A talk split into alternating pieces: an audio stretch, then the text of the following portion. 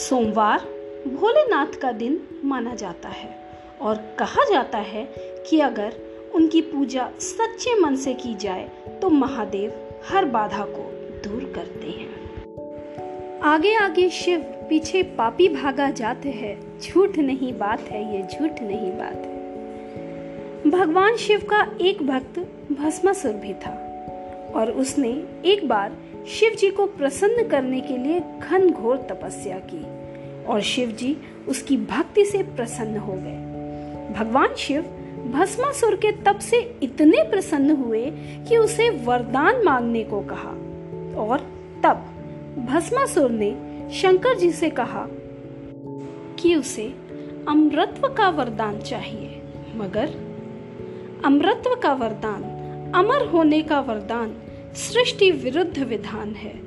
इस कारणवश शंकर भगवान ने उसकी यह मांग नकार दी।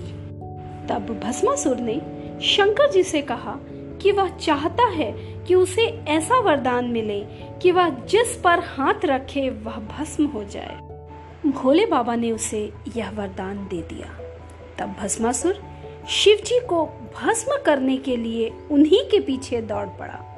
जैसे तैसे अपनी जान बचाकर भोले बाबा शंकर भगवान विष्णु की शरण में जाते हैं और उन्हें पूरी बात बताते हैं। भगवान विष्णु फिर भस्मासुर का अंत करने के लिए मोहिनी रूप रचते हैं। भस्मासुर जब भटक भटक कर शिव जी को बुरी तरह से भस्म करने के लिए ढूंढ रहा था, तब मोहिनी उनके समीप प्रकट हो जाती है।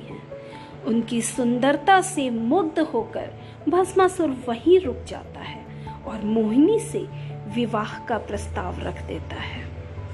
मोहिनी जवाब में कहती हैं, वह सिर्फ उसी युवक से विवाह करेंगी जो उसकी तरह नृत्य में प्रवीण हो।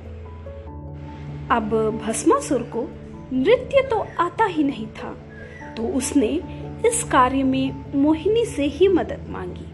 मोहिनी तुरंत तैयार हो गई और नृत्य सिखाते सिखाते मोहिनी ने अपना हाथ अपने सिर पर रखा और उसकी देखा देखी भस्मासुर भी शिव का वरदान भूलकर अपना ही हाथ अपने सिर पर रख बैठा और खुद ही भस्म हो गया।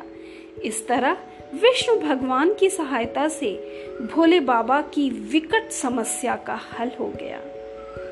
भस्मासुर से बचने के लिए भगवान महादेव जी जिस गुफा में छिपे, उसे गुप्त धारा के नाम से आज भी जाना जाता है। सच ही कहा गया है, ज्ञान और दान सुपात्र को ही देना चाहिए। हर हर महादेव, हर हर महादेव।